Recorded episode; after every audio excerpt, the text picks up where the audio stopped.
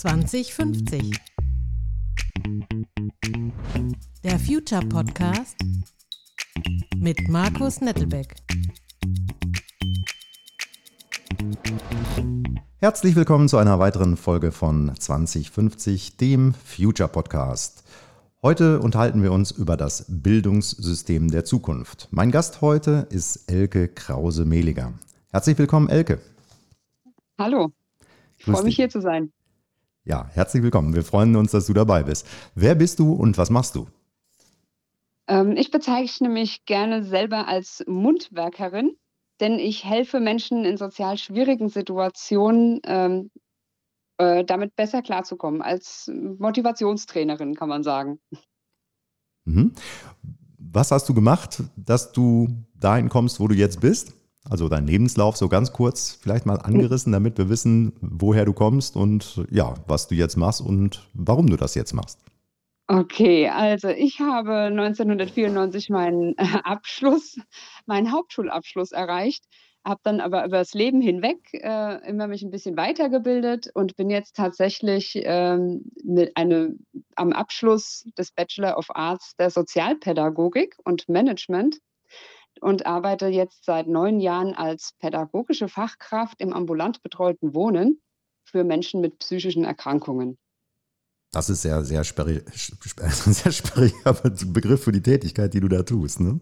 Da finde ja. ich das äh, Mundwerkerin natürlich dann schon ein bisschen griffiger in der äh, Bezeichnung. Ähm, genau. Vorher war ich nämlich tatsächlich auch Handwerkerin. Ja. Ich habe da ähm, nach, nach der Schule, ähm, eben nach der Hauptschule, auch um mich weiterzubilden, ähm, auch eine Ausbildung gemacht zum Garten- und Landschaftsbauerin und ähm, habe mich dann weitergebildet nach der Ehe nochmal ähm, eine neue Ausbildung angefangen als Erzieherin und mit staatlicher Anerkennung und bin darüber dann eben in mein jetziges Arbeitsbereich reingerutscht und bin da seit neun Jahren geblieben. Und zwar ähm, verbinden sich diese drei Berufe sehr gut miteinander. Das ist jetzt also spannend. Wie, wie, wie, wie, verbinden die sich? Genau, äh, Menschen mit psychischen Erkrankungen brauchen oft ähm, Zeit, um auch ihre, ihre psychische Verfassung wiederherzustellen, sagen wir mal so, ja, um das alles zu begreifen. Da helfen wirklich ganz oft handwerkliche Tätigkeiten. Da merkt man dann wieder, dass Arbeit mehr ist als ein Brot oder ein Broterwerb oder mehr ist als, dass man das tut, nur um Geld zu verdienen. Ähm, Arbeit stiftet Sinn. Sinn im Leben und auch äh, die, die Gedanken können da mal frei fließen, während man äh, ganz simpel den Rasen mäht. Oder auch äh, diese Übertragung von der Blumenzwiebel, die man in die Erde pflanzt und wie viel Pflege die braucht, bis daraus wirklich eine Tulpe wächst. Also als Gartenlandschaftsbauerin habe ich auch gelernt, wie man äh, Pflaster legt. Und das sind alles Dinge, wenn man mal einen Boden bearbeitet, ähm, eine Holzkiste zusammenbaut äh, mit den Klienten, ähm, die erleben, dass sie selber was schaffen können, wenn sie nur mit genügend ähm, Muße an irgendetwas drangehen. Und man findet immer wieder Verbindungen zu dem eigentlichen Problem, an dem wir gerade arbeiten. Ja, also das äh, Beruf, Arbeit, Berufung ist ja auch, äh, steckt ja auch da drin. Ähm, die Erfüllung, die man in der Arbeit findet, das kennen wir hoffentlich alle irgendwo oder haben es auf jeden Fall schon mal irgendwo hoffentlich erlebt. Das kann man gut nachvollziehen, das stimmt. Ähm, wenn man jetzt sich anschaut, das äh, System der Bildung momentan, wie es aussieht und der Grund, warum wir diesen Podcast heute machen mit dem Thema Bildungssystem der Zukunft, kommt nicht ganz von ungefähr. Du hast mich mal angesprochen, indirekt, und äh, hast einen Podcast gehört. Da ging es um ähm, Mikroabschlüsse. Ja, da haben wir darüber geredet, wie sieht äh, in Zukunft das IT-Umfeld aus, wie kann man sich dahin äh, ja, bilden, wie sieht die, überhaupt die Landschaft aus, die Arbeitslandschaft. Und dabei kam heraus, äh, dass das, das Berufsbild, so wie es traditionell ja, wie es das gibt, wird es wahrscheinlich in der Zukunft, in, äh, wird ziemlich sicher in der Zukunft so nicht mehr geben. Also, dass man seine Ausbildung macht, dass man dann in den Beruf einsteigt und dann nach, äh, ja, ein bisschen da aufsteigt, vielleicht ein bisschen nach links, nach rechts irgendwo sich weiterentwickelt und irgendwann dann in demselben Berufsbild in Rente geht. Es wird eher so sein, dass man äh, irgendwo eine Ausbildung macht vielleicht. Dort, äh, ja, vielleicht ist man dort unterwegs. Dann hat man ein paar Jahre, äh, die man in dem Bereich dann tätig ist. Aber es wird wahrscheinlich äh, offener auch, äh, sag ich mal, für Wechsel, dass man vielleicht in einem anderen Bereich äh, reinkommt, dass man mehr wie Projekte in Projekten arbeitet, die wirklich alle zeitlich begrenzt sind, aber auch dann später, dass auch Wechsel möglich, äh, möglich sind in Bereichen, in denen man vorher gar nicht unterwegs war. Ja, also IT habe ich vorhin genannt, dass man dann vielleicht später in den Bereich dann will ich Bäcker werden, ja, was ganz anderes. Oder ich gehe in den Bereich, was du sagst, äh, Gartenlandschaftsbau ähm, und äh, will in diesem Bereich was tun. So, wenn man dann wieder seine komplette Ausbildung machen müsste vorab, äh, drei Jahre oder was, dann wird das wahrscheinlich nicht funktionieren. Da ist, das, äh, da ist dann wahrscheinlich die Welt dynamischer als, ähm, als äh, das Bildungssystem, was wir da haben. Und da hast du mich schon drauf angesprochen, sagst ja, also wenn das dahin geht, dann muss im Bildungssystem deutlich was geändert werden, weil das ist momentan viel zu starr. Das stimmt, das sehe ich auch tatsächlich so. Und ich ähm, weiß auch, ähm, dass wir die, die Schule generell jetzt schon als, ähm, ja, also die aktuelle Bildungs- und Ausbildungsmonitoring äh, der Europäischen Kommission, ja, die haben jetzt schon festgestellt, dass digitales Equipment und die Konnektivität im EU-Durchschnitt, also in Deutschland unter dem EU-Durchschnitt liegt. Ähm, und wenn wir das weitertragen wollen in die Zukunft, dass sich wirklich unsere Ausbildungen verkürzen, dass wir projektbezogen arbeiten, ähm, dann müsste ja die, die Schule als Sozialfaktor einen ganz anderen äh, Bildungsauftrag bekommen, nämlich dass die Kinder von klein auf lernen, projektbezogen zu leben. Und dass wir eben einen Beruf, wie du gerade gesagt hast, auch nicht mehr äh, 40 Jahre lang machen, bis wir 67 sind. Und ich glaube, dass das einen ganz großen Impact auf die psychische Gesundheit, Gesundheit von uns allen hätte, ähm, wenn, weil mit dem Lebenslauf und äh, mit den Veränderungen im Leben äh, vielleicht auch Dinge dann aufkommen, ähm, mit denen man noch gar nicht gerechnet hat, ja, oder äh, dass die Entwicklung eines jeden Perso personellen, ähm, also in, die interpersonellen Entwicklungen einfach äh, nicht alle nach Schema F funktionieren. Bei Kindern nicht und bei Erwachsenen auch nicht. Kann man das? So entstehen. Ja, Entschuldige. Hm? Ja, so entstehen nämlich solche Anpassungsstörungen. Kann man das denn lernen oder kann man das äh, lehren noch viel besser? Dass man sagt, okay, ihr müsst euch jetzt darauf einrichten, dass das Leben macht ein paar Kurven und äh, die fahrt ihr mal alle schön mit und rechnet damit, dass irgendwas passiert, womit ihr jetzt nicht rechnet so schön. Wie sagt man immer so schön, expect the unexpected. Ja, ähm, man kann Resilienzen tatsächlich fördern. Also das ist ja äh, diese, diese innere ähm, der, dieser innere Diskurs, den jemand durchgeht. Es gibt Menschen, die kommen mit schwierigen Situationen nicht, äh, nicht gut klar. Ja, die denken auch, das läuft jetzt nicht so, wie ich ähm, es gewohnt bin. Und meine, meine Lösungsstrategie dafür ist zum Beispiel, ich greife zum Alkohol. Und dann gibt es natürlich Menschen, die sagen, Moment, das läuft jetzt nicht so, die, äh, wie ich es mir erhofft habe ich brauche eine andere Strategie, die greifen dann vielleicht nicht zum Alkohol, sondern zu einer Weiterbildung und verändern dadurch ihr Leben. Also dann, ähm, das, das kann man, diese Resilienz, wie gehe ich mit, schwierig, mit Schwierigkeiten um? Dumme Dinge geschehen im Leben, ja, wie gehe ich damit um? Also ähm, Resilienz als Schulfach sozusagen. Ja, äh, genau. Man kann Resilienz, äh, der Umgang mit der eigenen Gefühlswelt und mit der der anderen Gefühlswelt, das ist lehrbar. Weißt du, ob, weißt du, ob sowas schon gemacht wird irgendwo oder ob das äh, in, in, in, Piloten oder sowas schon mal ausprobiert wird?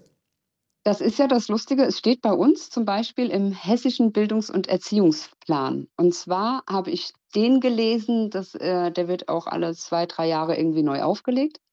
Ich habe den jetzt gelesen 2016 und äh, da steht auch heute noch ungefähr das Gleiche drin Und da gibt es schon ein, ein langes Kapitel mit äh, zehn Seiten nur über die Resilienzförderung der Kinder im Kindergarten und nachher auch im Schulalter. Ähm, diesen hessischen Bildungs- und Erziehungsplan, den hatte Herr F. Tenakis mit seinem Team irgendwann mal geschrieben. Und die ähm, Handlungsweisen da drin, die sind auf jeden Fall, also diese Vorschläge, auch dieses Vorurteilsbewusstsein, äh, Kompetenzzentren äh, in Kindergärten und in Schulen zu sein, ähm, äh, Konflikt- und Kritikfähigkeit zu fördern, Teamfähigkeit zu fördern. Auch, ähm, ich glaube, es war auch im, im letzten äh, von deinem Podcast, ähm, wo dann stand, diese Partizipation der Bürger die soll umgesetzt werden schon im Kindergarten. Dort gibt es Kinderparlamente, die in städtischen Kindergärten tatsächlich umgesetzt werden. Ähm, das heißt, da, da, verändert sich tatsächlich ein ganz großer Teil ähm, Erziehung auch an den Kindern. Und die, äh, die Kinder werden ernst genommen, sie haben ein Mitgestaltungsrecht ähm, und lernen dadurch tatsächlich Kompetenzen kennen, die äh, wir 1900 äh, ja, 80 im Kindergarten noch nicht bekommen haben.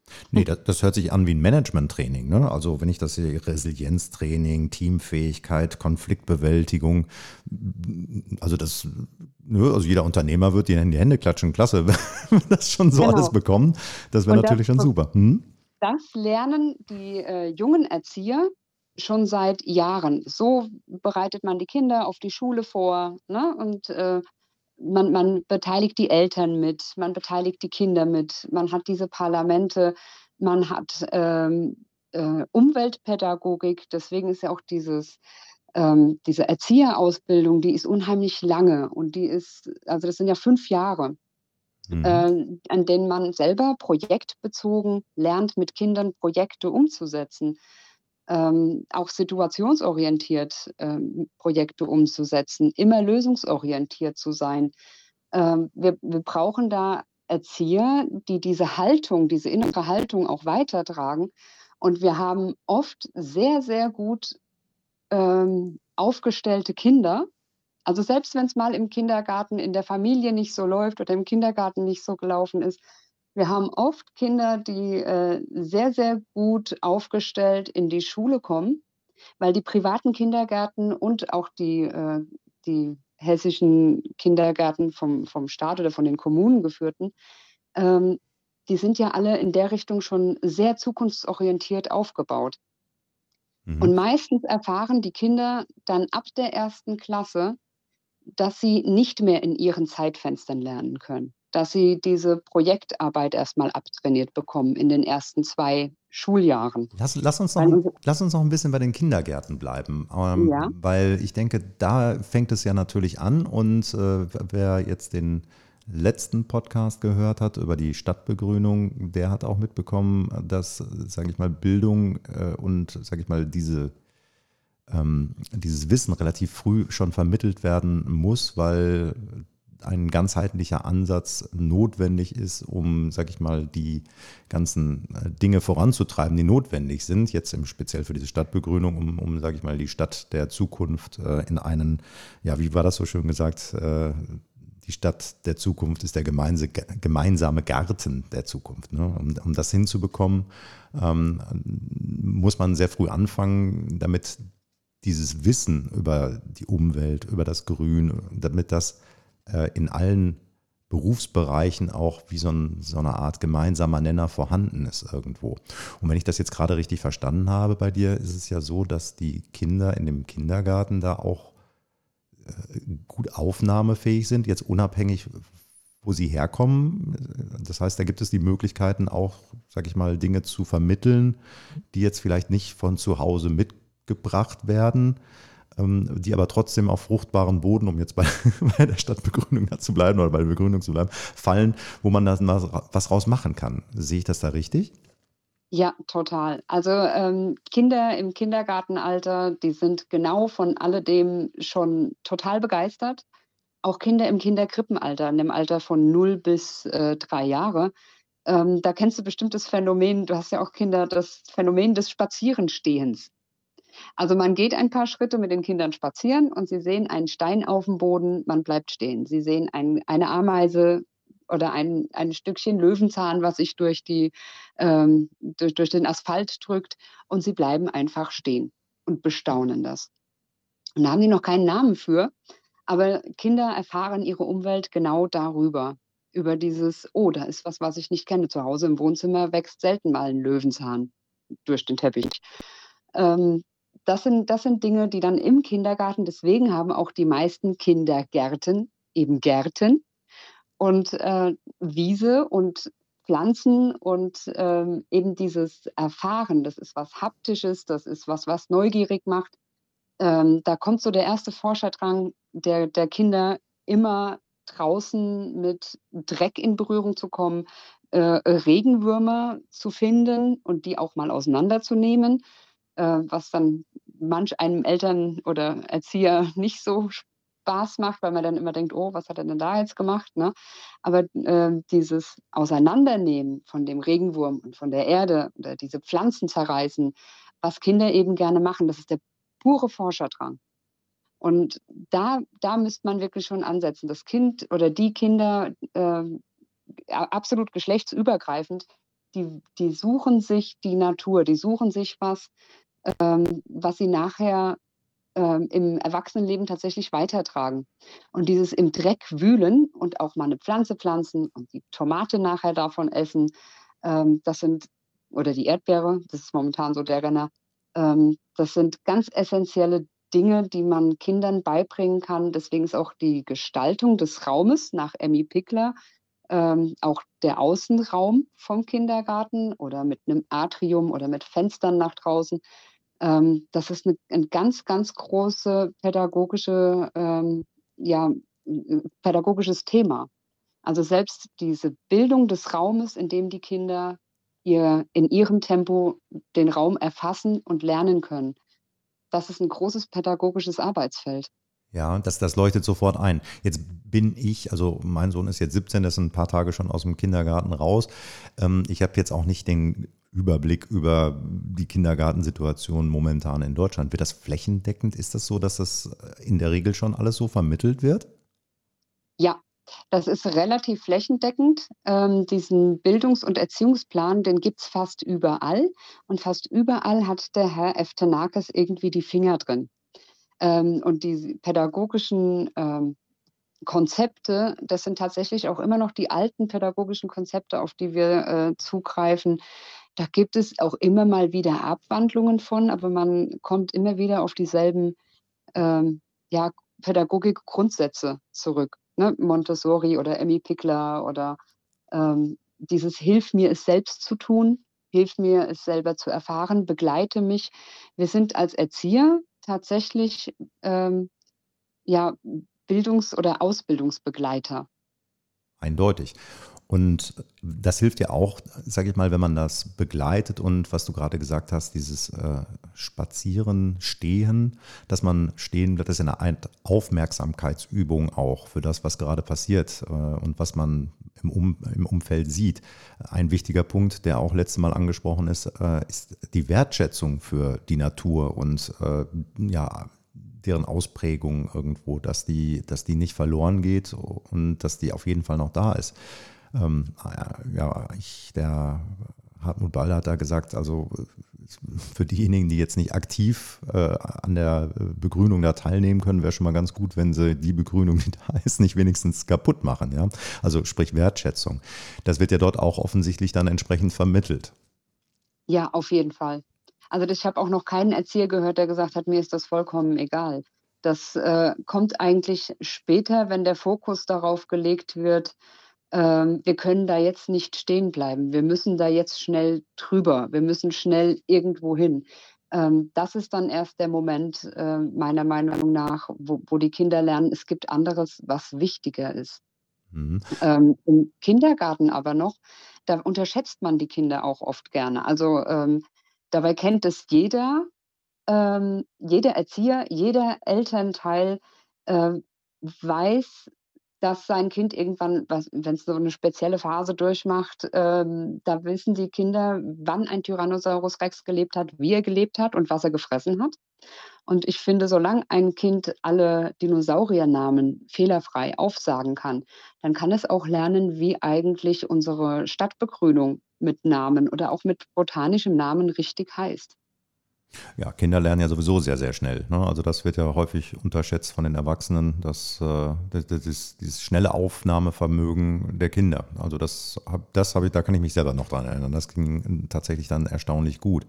Das sollte man entsprechend nutzen natürlich und in die richtige Wege, in die richtigen Wege leiten. Ich habe da jetzt eine Frage. Also das, äh, sage ich mal, in dem Bereich der, der, der, der sag ich mal, der grüne Bereich, sag ich mal, der ist ja äh, im grünen Bereich bei den Kindergärten, um das mal so zu sagen, wenn ich das richtig verstanden habe von dir. Wenn wir jetzt äh, nach vorne gucken, Richtung Zukunft, äh, da gibt es ja dann auch andere Kompetenzen zusätzlich, die noch gelehrt werden müssten. Ich meine, es ist ja schon ein ganzer Strauß an Kompetenzen, was du gesagt hast, alles jetzt auch in der Persönlichkeit hier, nochmal hier diese Resilienz und Teamfähigkeit, Konfliktbewältigung und sowas, dann Umwelt und so, das ist ja schon ein ganzer Haufen eigentlich. Ähm, aber auch äh, für die anderen Bereiche, äh, sage ich mal, die die Kommunikation untereinander, das soziale Gefüge, wie, wie bewege ich mich mit den anderen in einem Team, hast du gesagt. Und sind da auch äh, Lehrinhalte, dass man, äh, sage ich mal, die Sozialkompetenz dort weiterentwickelt? Ähm, ja, die Sozialkompetenz auf jeden Fall. Da gibt es tatsächlich auch ähm, Beobachtungsbögen, wie verhalten sich die Kinder immer mit anderen Kindern und wie kann man sie am besten äh, dahin fördern, ähm, dass sie noch besser mit anderen Menschen zusammenarbeiten können und sich selber trotzdem nicht vergessen. Das gibt es auf jeden Fall. Ähm, wenn ich so aber in die Zukunft gucke, also Kinder haben da, äh, das wird man dann irgendwann so äh, ein Trend, dass man sagt, dass sie haben ein, ähm, ein Lernfenster dass die Lernfenster für Schrift und für Sprache irgendwann offen sind und dann sollte man darauf eingehen. Die sind also auch nicht äh, irgendwie auf bestimmte Daten bezogen. Das Kind ist jetzt äh, drei Monate und 25 äh, Tage alt und muss jetzt äh, die zwei Wörter irgendwie wiedergeben können oder verstehen können. Ganz so ist es nicht. Aber es ist tatsächlich rausgekommen, dass viele Kinder das Verständnis von Zahlen und Mathematik eigentlich äh, zwischen dem dritten und vierten Lebensjahr haben und dass man dort eigentlich auch äh, Robotikprojekte äh, ansetzen kann, weil sie es da einfach am besten verstehen und zwar spielerisch. Also da gibt es in Estland auf jeden Fall, das ist dann ein großes Vorbild, was das äh, angeht. Die haben also ganz, ganz viele ähm, tolle, innovative pädagogische Konzepte, die äh, sind jetzt so auch so langsam in Deutschland angekommen. Die sind noch nicht so ganz in den Kindergärten in der Umsetzung. Die gibt es aber schon. Also Robotikkurse oder so einen kleinen Käferroboter einfach ähm, durch Plättchen leicht programmiert ähm, über den Boden zu lenken. Das ist ja spannend. Das, das können Dreijährige. Ähm, das ist wirklich sowas, also wo man, wo man denkt, da geht es jetzt hin. Also da ist wie gesagt, Estland ein großes Vorbild. Das so weit sind wir in Deutschland, glaube ich, noch nicht, dass das jetzt im äh, Bildungsplan, im hessischen Bildungs- und Erziehungsplan drin steht. Wie, wie kann ich mir das vorstellen? Also äh, klar, so ein kleiner Käfer, den man bewegen kann. Was machen die da im Kindergarten mit den kleinen Robotern? Ähm, also das äh, läuft dann so, dass sie dann tatsächlich mit so, äh, so, so, so Wegeplättchen wie vorprogrammieren. Da gibt es also verschiedene Spielzeuge schon, auch dass die ähm, umgehen. Also es gibt verschiedene Konzepte. Da fällt mir jetzt ak aktuell gerade kein, keins äh, mit Namen ein, aber es gibt tatsächlich diese Robotikprojekte äh, schon im Kindergartenalltag, dass die Kinder, wenn sie gerade Interesse dran haben an Mathematik, auch mit diesen Nullen und Einsen-Plättchen ähm, dann so einen Teppich aufbauen können, wo dieser Roboter sich dann auf den roten Plättchen vielleicht bewegt und auf den äh, blauen vielleicht nicht. Oder grün und rot, ich weiß es nicht mehr genau, wie es aufgebaut war mit den Farben, aber es war dann schon so, dass die Kinder ähm, diese Bahn aufbauen konnten und der Roboter ist dieser Bahn dann gefolgt. Ja, Wahnsinn. Das heißt, ähm, ja, da wird Technologie ja schon relativ früh als, äh, ja, als, als Instrument eingesetzt äh, für ja, früherzieherische Pädagogik, kann man sagen. Genau. Tatsächlich ist äh, auch Armenien da unheimlich viel weiter. Mhm. Also da gibt es das Projekt TUMO. Das ist jetzt auch in äh, Berlin bei uns angekommen und wird durch die KfW gefördert. Ähm, auch da gibt es Film, Foto, Robotik, 3D-Modelle kostenlos als Lernkonzept, äh, leider außerhalb der Schule. Ja, das ist also wirklich so ein, ähm, äh, das wird in Berlin umgesetzt, in Paris umgesetzt. Ähm, und es ist ein, ja, ein kostenloses Lernzentrum. Mhm. So. Wie, wie so Für, ein AG für, so ein bisschen äh, für extern. Jugendliche. Ja. Genau, ja, aber halt ähm, exter, extern, das kann sich auch jeder privat dann quasi dort anmelden. Mhm. Wenn man Das das ist leider für Ältere. Ja, ja, wenn man das so Ja. hört, dann, dann äh, bekommt man so den Eindruck, dass, äh, sag ich mal, im Kindergartenbereich schon alles sehr gut auf Schiene ist, ne, Richtung Zukunft. Ja, was, ähm, wie gesagt, soweit sind die äh, Digitalprojekte äh, stehen auch immer noch so konträr zu dem, äh, wir wollen erstmal unsere Umwelt kennenlernen. Das ist noch nicht, da, da ist noch so ein bisschen so eine Glaswand dazwischen. Das ist noch nicht so ähm, in, in den Alltag übergegangen mit den Robotik-Sachen. Viele haben dann tatsächlich noch dieses Mathematiklernen drin und auch äh, Schrift und Sprache lernen, ähm, wobei wir da auch ähm, ja, mit der Inklusion noch so ein bisschen auf Kriegsfuß stehen. Wir haben immer noch viel zu wenige Erzieher, um all das, was möglich ist, umzusetzen. Und die Kindergartengruppen zu groß. Ne? Also es gibt immer noch Verbesserungspotenzial auf jeden Fall. Aber ich finde, unsere Erzieher sind sehr, sehr gut ausgebildet, wenn sie fertig sind. Also das äh, Konzept, wie Erzieher ausgebildet werden, Sie, sie können alles mitnehmen, was sie, was sie brauchen und sie können auch ein Arbeitsfeld finden, in dem sie ihre persönlichen Potenziale einbringen können. Mhm. Inklusion ist ein, auch ein gutes Stichwort. Ähm, wir sehen, da waren in der Vergangenheit einige Versuche, das zu machen, auch in den Schulen. Die sind, wenn ich das richtig beobachtet habe, nicht so ganz glücklich gelaufen unter, aus verschiedenen Gründen. Äh, aber dennoch, Inklusion ist ein, ein, wichtiges Schlagwort auch momentan. Und nicht nur in der, in der Bildung, sondern äh, auch tatsächlich in Firmen äh, gibt es äh, tatsächlich Positionen, die geschaffen werden, äh, die speziell auch äh, Inklusion beinhalten. Das sind die Bereiche in gut Neudeutsch EDI für äh, Equality, Diversity und Inclusion. Und äh, da werden tatsächlich auf äh, VP-Ebene werden dort Positionen geschaffen, damit große Konzerne äh, da auch äh, besser werden und Schwerpunkte äh, setzen können. Ich gehe mal davon aus, das machen die nicht nur, damit die das in irgendeiner bunten Broschüre als, als gute Tat darstellen können, sondern da sind sicherlich auch wirklich handfeste Interessen dahinter, die die Vorteile davon sehen. Hm? Und das würde mich jetzt mal interessieren, wie du das siehst, äh, mal in einem ja, zukünftigen Umfeld, Kindergarten, wo diese Inklusion schon so ist, jetzt habe ich ein kleines Echo gehabt hier, äh, wo die Inklusion schon so angekommen ist, dass sie ähm, genau das bewirkt oder machen kann, was du dir vorstellst. Da bin ich jetzt mal neugierig. Ja, also auf jeden Fall werden in Zukunft ähm, Computer und Algorithmen sehr, sehr viel Arbeit abnehmen. Das auf jeden Fall. Was die nicht können, ja, ähm, ist, also was ich immer, immer wieder einfach ähm, mir so denke oder was sie noch nicht können, die, die äh, ganzen Robotik-Sachen äh, sind, die können noch nicht ähm, kreativ arbeiten. Die können noch keine Kunst erschaffen. Ne? So, also wir können Roboter schaffen, die dann die Kunst schaffen, so wie wir sie haben wollen. Aber von sich aus können Roboter und Computer nicht kreativ arbeiten. Sie können nicht so querdenken ähm, und Verknüpfungen zusammenziehen. Ähm, das ist nicht nur ein, ein, großes Arbeitsfeld in der äh, pädagogischen Arbeit oder in der sozialen Arbeit, die sich ja auch als verknüpfende Profession so sieht, sondern das sind Dinge, die die Menschen tun. Die tun, das machen Kinder und vor allen Dingen Menschen mit äh, ja in irgendeiner Weise, wo die irgendeiner Weise eine Disability haben oder ähm, eben anders denken. Je bunter das Team zusammengestellt ist, umso besser ist es im, im Grunde genommen für, die, für das Endeffekt, egal welches Projekt sie, sie durchziehen wollen. Das ist immer so dieses, äh, wo, wo ich sage, wenn sie mehr Input kriegen von verschiedenen Standpunkten, ist es wahrscheinlicher, das beste äh, Ergebnis rauszuziehen.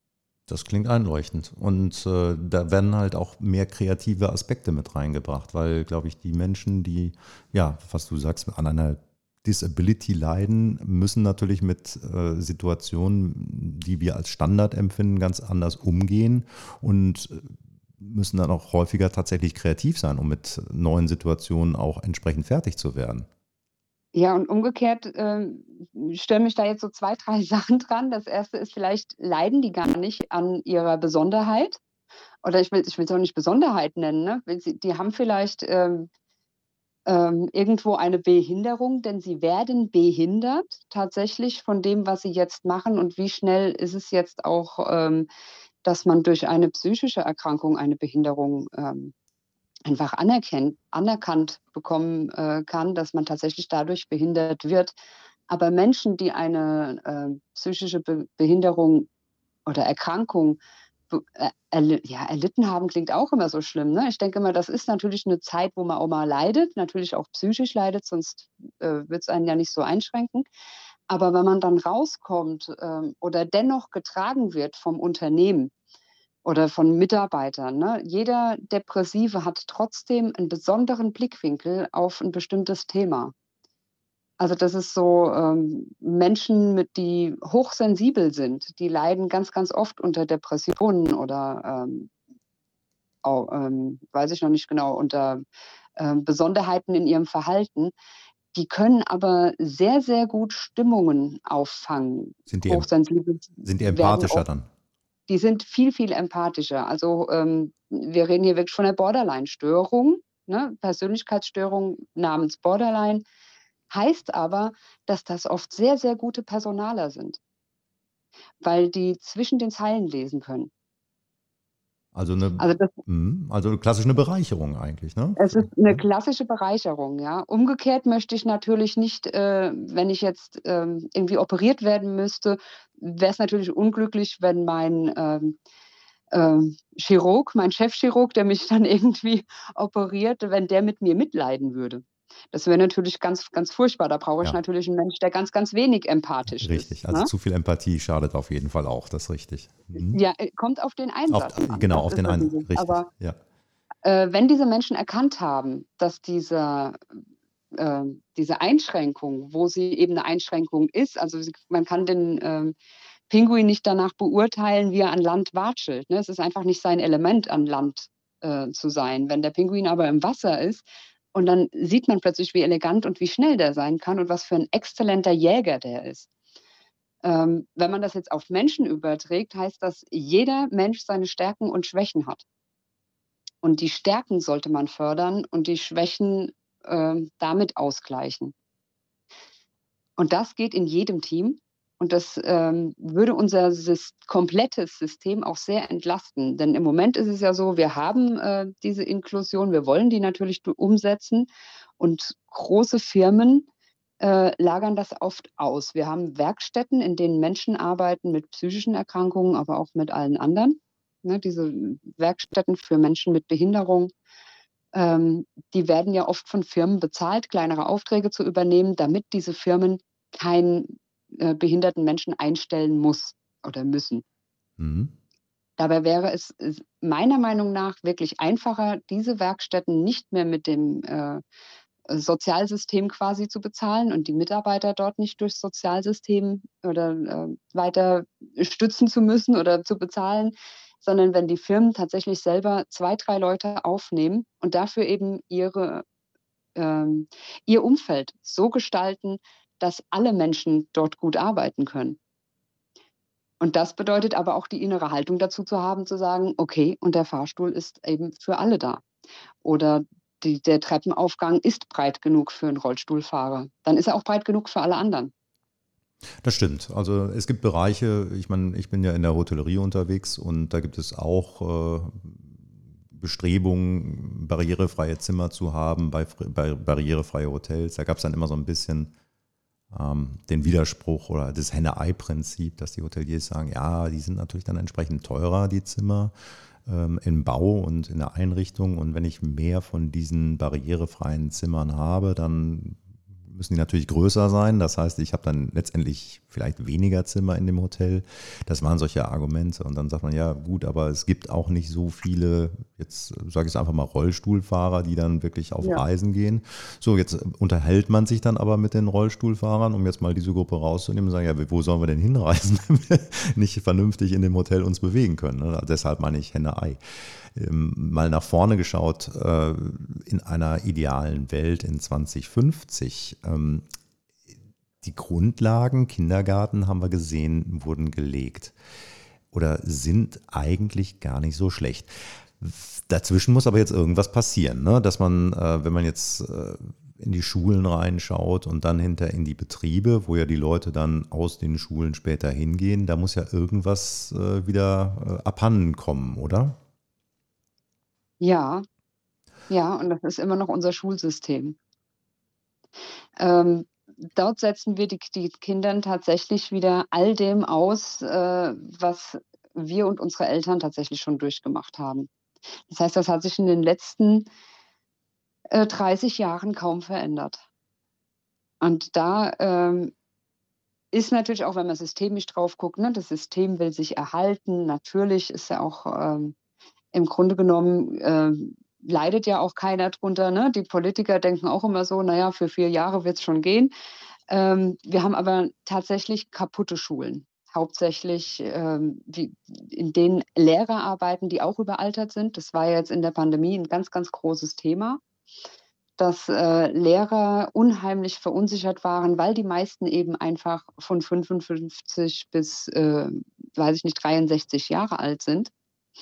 Und die kommen ja selbst schon nicht mit der Digitalisierung klar, äh, die jetzt in der Schule passieren soll. Das heißt, diese ältere Generation der, der Lehrer und Schulleiter, wobei wir Schulleiter auch sehr, sehr wenige haben.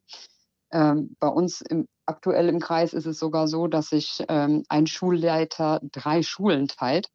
Oh. Oder ich finde, das geht gar nicht. Ja, wie soll das funktionieren?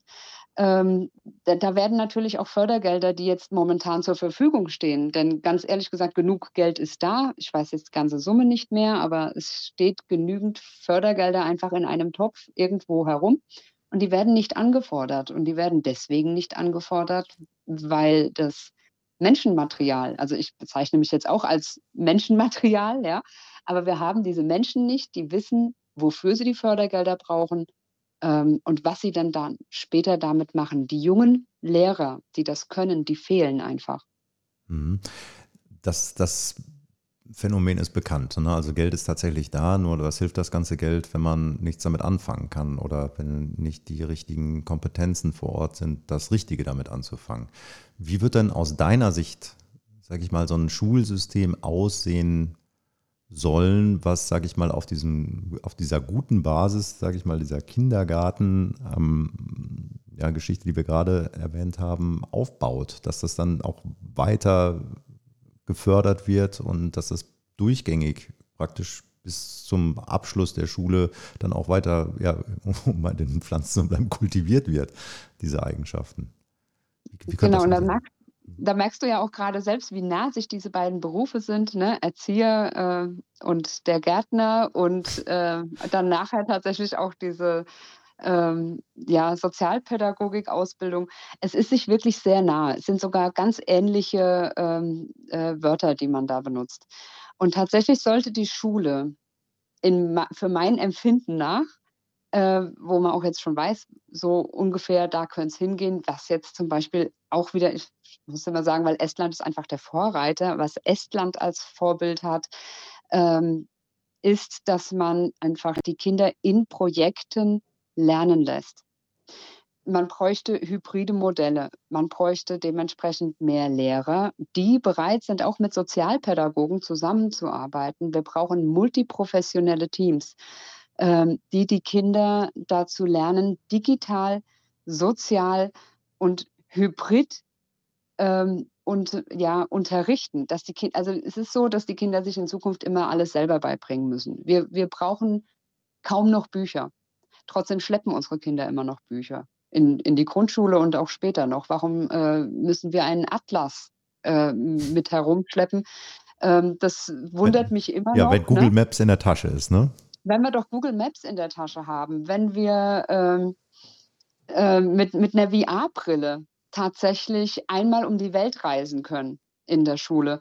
Ähm, wir, wir brauchen das doch gar nicht mehr. Wenn das digitale Lernen zu Hause doch stattfinden kann und wir haben die komplette Macht, das Wissen des Internets mit allen Informationen und Desinformationen.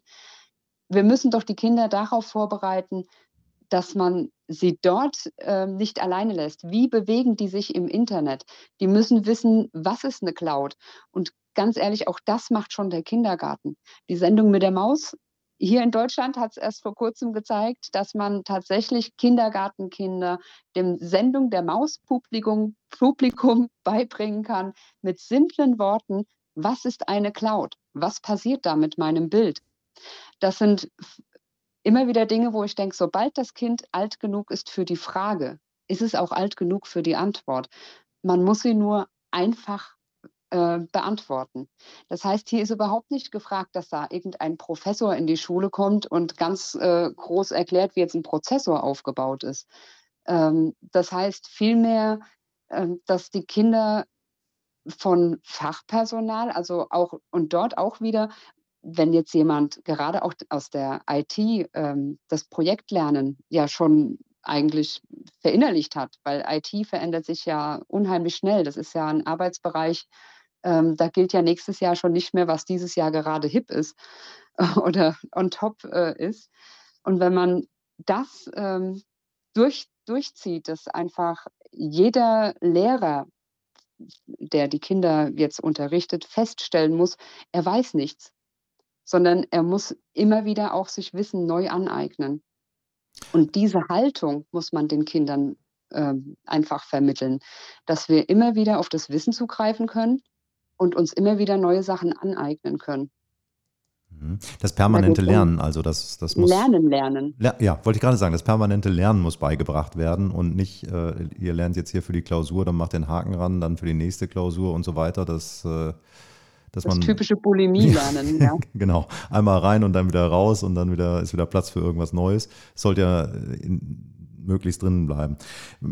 Projektlernen, also ich kann es jetzt nur von meiner Person sagen, ich, ich tue mich natürlich auch immer leichter, irgendwas zu lernen, wenn ich irgendeinen praktischen Bezug irgendwo dazu habe, als wenn ich jetzt einfach nur im Buch irgendwas durchlese und dann in irgendeiner Form wiedergeben muss und dann krampfhaft versuchen muss, damit einen Bezug zu irgendwas darzustellen, was ich vielleicht mal irgendwann brauchen könnte. Ne?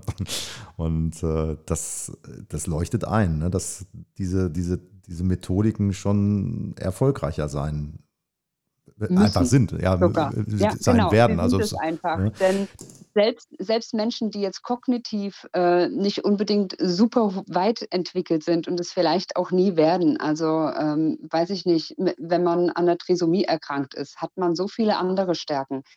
Und ich habe das mal äh, ganz scherzhaft äh, in meiner Erzieherausbildung, auch meiner, meiner damaligen äh, Sozialpädagogin, die mich ausgebildet hat, gesagt. Und gesagt, ich bin praktisch bildbar. Das fand sie so schräg, weil sie gesagt hat, nein, nein, das bist du nicht. Du bist doch äh, intelligent, du kannst das doch. Und dann habe ich gesagt, ja, ich kann es, aber ich bin deswegen auch nicht zu fein, mir zu sagen, natürlich bin ich, ich bin nicht nur praktisch bildbar, aber ich bin praktisch bildbar. Ich erarbeite mir, meine, mir mein Wissen und äh, ein, ein, es selber zu erfahren, ist immer was anderes, als es äh, jetzt aus dem Rezept zu lernen. Das ist immer so. Das ist klar. Und vor allen Dingen bleibt es dann auch besser haften. Ne?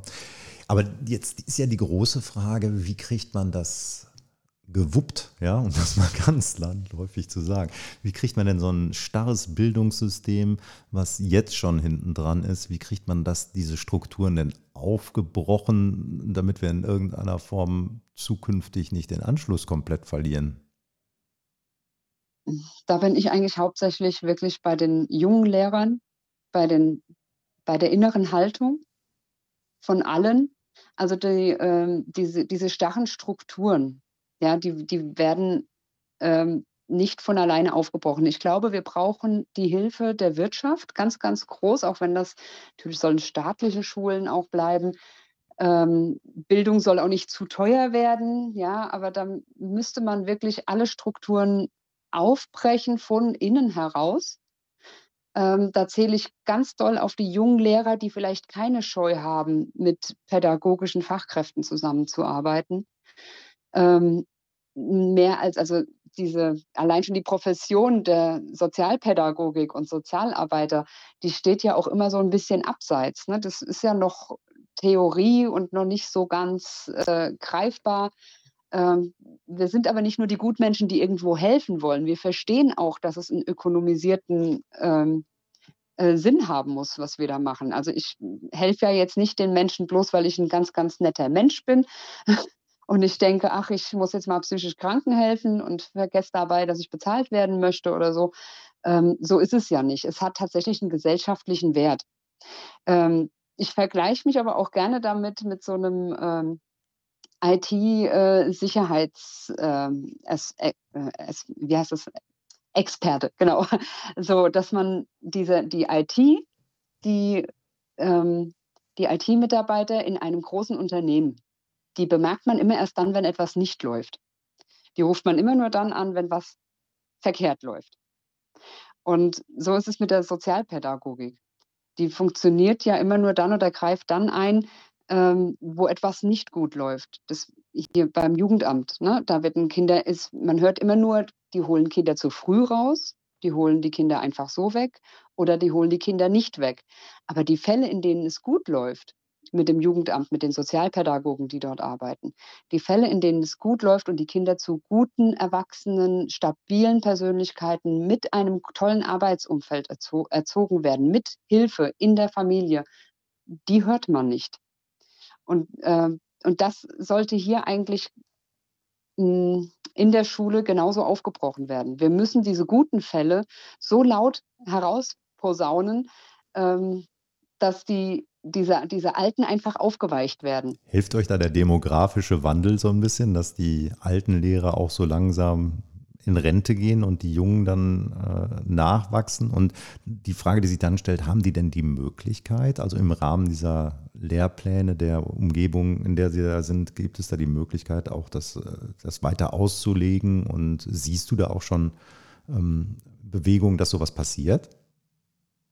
Also ich ähm, kann aus persönlicher Erfahrung sagen, dass es tatsächlich in Förderschulen, ne, was früher so Sonderschulen waren mit den kleinen Klassen und die besondere Förderung äh, haben, das sind äh, Schulen, die äh, einfach für, für Kinder da sind, die ähm, Lernschwierigkeiten oder soziale Schwierigkeiten haben, dass es in diesen Schulen durchweg besser umgesetzt wird mit moderneren Mitteln gelernt wird, dass dort, ähm, jetzt habe ich zum Beispiel die Feldbergschule in Idstein, wieder ein hessisches Beispiel, ja, die Feldbergschule in Idstein ähm, hat während der Pandemie es geschafft, sich ein paar äh, VR-Brillen anzuschaffen und versucht damit den Kindern trotzdem ähm, Kontakten zu ermöglichen, die Kontakte zu ermöglichen zu, ähm, zu der Wirtschaft also zu verschiedenen, ähm, äh, weiß nicht, praktisch arbeitenden Handwerkern,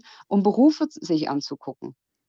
Also die lernen auch an Projekten schon seit Jahren, lernen die Kinder dort an Projekten. Ähm, die lernen ähm, das, den Sozialkompetenz, ähm, auch für andere Länder irgendwas zu machen. Die machen an Weihnachten immer einen Stand, in dem sie parlamentarisch entscheiden, an welches Land geht Ihre Spende, an welches Projekt geht Ihre Spende.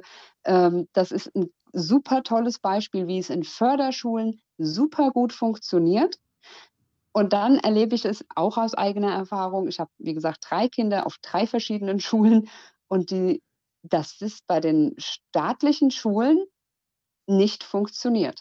Ja. Und das da frage ich mich dann, warum? Warum sind weil die Klassen zu voll sind. Wir haben überstrapazierte äh, Lehrer, wir haben überstrapazierte Schüler, wir haben äh, starre Systeme.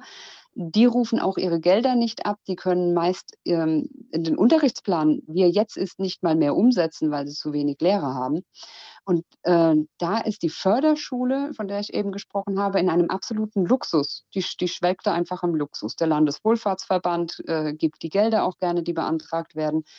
Ähm, und da frage ich mich, ob man das nicht ähm, inklusiv einfach auch gegenseitig aufbrechen könnte. Mhm. Und damit meine ich nicht nur, dass die staatliche Schule alle Kinder von der Förderschule aufnehmen muss, sondern wie wäre es denn, wenn die Förderschule auch ein paar von den Hochbegabten mit aufnimmt, ein paar von den äh, Kindern aufnimmt, die einfach Stinos sind. Also Stinos sind bei uns so landläufig die stinknormalen. Die haben keine Diagnose und es ist vollkommen okay, ein Stino zu sein. Also Durchlässigkeit und, und Verzahnung wäre ja dann, sage ich mal, das Konzept der Zukunft.